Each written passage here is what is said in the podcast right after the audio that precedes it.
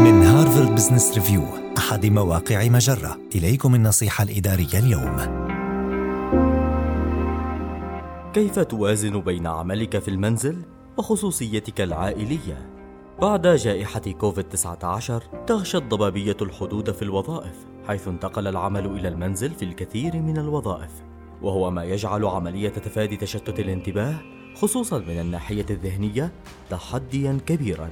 حدد ساعات العمل الإضافية فإذا كنت تشغل وظيفة تقليدية محددة بساعات عمل من التاسعة صباحا حتى الخامسة مساء فاعلم أن ساعات عملك محددة نيابة عنك. ولكن لو أنك تعمل في بيئة ذات ساعات عمل مرنة فسوف تحتاج إلى التفكير في الوقت الذي تنشغل فيه بالعمل والوقت الذي تبتعد فيه عنه. ابدأ بدراسة كيفية التوفيق بين تلك الساعات والتزاماتك الشخصية المحددة. مثل اصطحاب أطفالك إلى المدرسة أو ممارسة تدريب معين.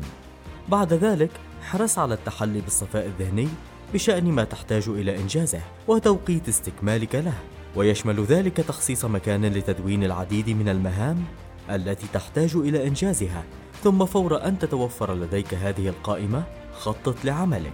ضع حدودا معينة لساعات العمل الإضافية كأن تقول إنك خارج الخدمة بعد السادسة مساء هذه النصيحة من مقال تعلم كيف تترك العمل في مكان العمل ولا تنقله للمنزل النصيحة الإدارية تأتيكم من هارفارد بزنس ريفيو أحد مواقع مجرة مصدرك الأول لأفضل محتوى عربي على الإنترنت.